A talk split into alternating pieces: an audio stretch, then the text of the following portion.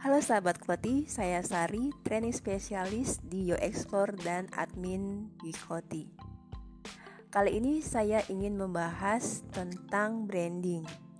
Kalau misalnya teman-teman belajar digital marketing atau marketing online bersama YouExplore, tidak hanya membahas tentang medsos, website, SEO, dan lain-lain, tapi juga untuk pertama kali sebagai fondasi, YouExplore akan selalu menjelaskan tentang branding dan juga customer segmentation.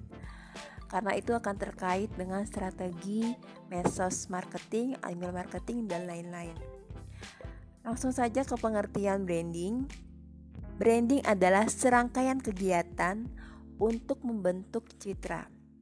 Kegiatan ini untuk membuat nama produk sahabat KOTI ada di ingatan para customer atau calon customer. Menurut pendiri Amazon, Jeff Bezos, persona brand is what people say about you when you leave the room. Tujuan branding adalah 1. Mampu menyampaikan pesan dengan jelas dan memastikan kredibilitas. Yang kedua, mampu menghubungkan target pasar atau konsumen secara emosional. Yang ketiga, mampu menggerakkan atau memotivasi konsumen dan memastikan terciptanya kesetiaan pelanggan atau konsumen sahabat KOTI. Mengapa perlu personal branding? Yang pertama, kalau misalnya sahabat KOTI adalah profesional di perusahaan, ini akan membuat berpeluang lebih cepat dipromosikan. Kalau misalnya sahabat KOTI adalah pelaku bisnis, akan meningkatkan kepercayaan pelanggan dan calon mitra kerja.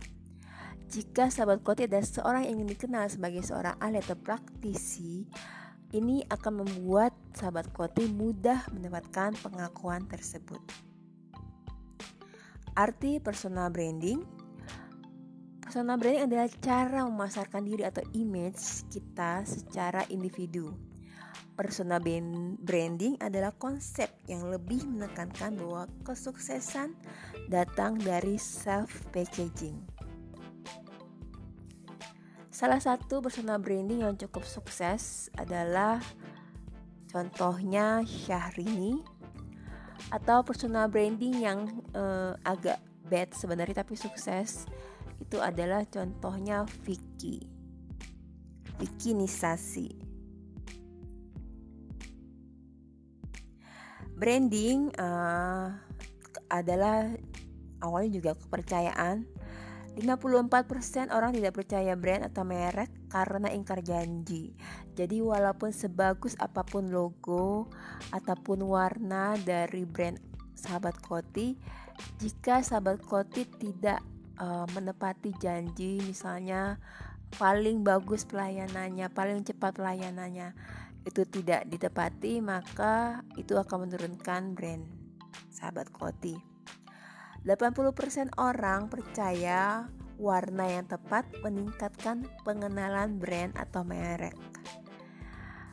60% orang mengharapkan pengalaman yang sama dengan brand secara online, di toko atau lewat telepon.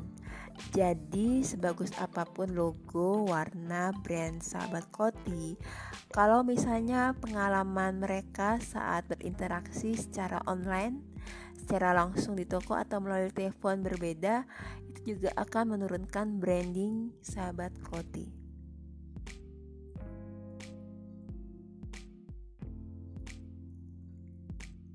Ada banyak cara untuk menentukan branding, salah satunya adalah dengan mengajukan pertanyaan. Misalnya tentang 1, siapa saya? Yang kedua, apa yang saya lakukan? Yang ketiga, apa yang saya jual? Yang keempat, siapa target saya?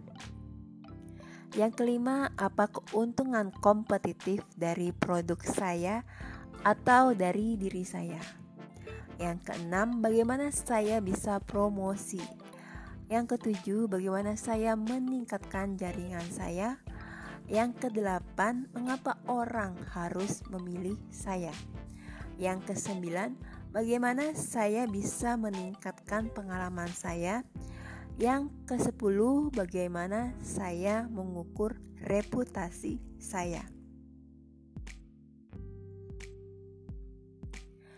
Personal branding sekarang bisa didukung dengan medsos atau media sosial. Mengapa ini perlu? Karena medsos mempunyai kekuatan luar biasa untuk menaruh sahabat KOTI berhubungan dengan ribuan orang. Untuk membangun brand secara online, sahabat KOTI perlu tahu semua kemungkinan, termasuk juga bagaimana sahabat KOTI bisa saling mendukung. Bagaimana kegiatan sahabat KOTI bisa saling mendukung.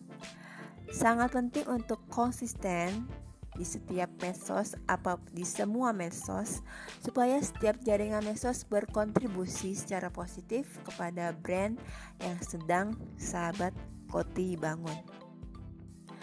Sampai di sini, jika ada pertanyaan bisa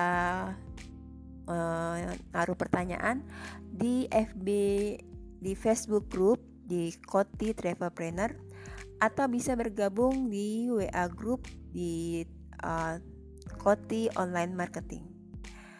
Salam sukses, salam KOTI.